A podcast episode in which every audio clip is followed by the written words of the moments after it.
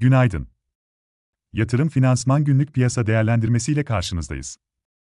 Bugün günlerden 22 Şubat Salı. Rusya'nın, Ukrayna'nın doğusundaki tartışmalı Donetsk ve Luhansk bölgelerinin bağımsızlığını tanıyarak bu iki bölgeye destek amaçlı asker gönderme kararı alması ve bölgeden gelen çatışma haberleri sonrasında jeopolitik risk algısı yeniden tırmanıyor.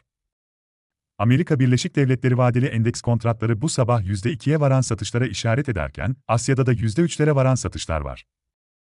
Biz de negatif açılış bekliyoruz. Türk şirketleri dışarıdaki satışlara görece dirençli kalsa da, bu sabah dünya borsalarını saran satış dalgası içeride de etkili olacaktır.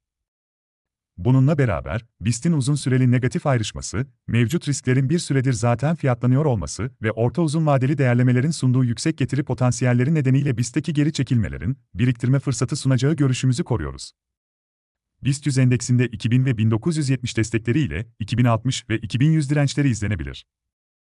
Ajandada ise içeride Şubat ayı reel sektör güveni ve kapasite kullanım ile hazinenin 4 yıl vadeli TLRF endeksli 3 ayda bir kupon ödemeli devlet tahvilinin yeniden ihracı ile 10 yıl vadeli tüfeğe endeksli 6 ayda bir kupon ödemeli devlet tahvilinin ilk ihracı izlenecek.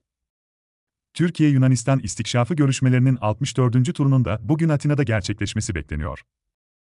Dışarıda, Almanya IFO endeksleri ile Amerika Birleşik Devletleri Konut Fiyatları Endeksi, İmalat ve Hizmet PMI, Conference Board Güven Endeksleri ve Richmond Fed İmalat Endeksi izlenecek. Ukrayna-Rusya cephesindeki gerginlik ve bununla ilgili haber akışı da piyasaların takibinde olacak. Yatırım finansman olarak bol kazançlı bir gün dileriz.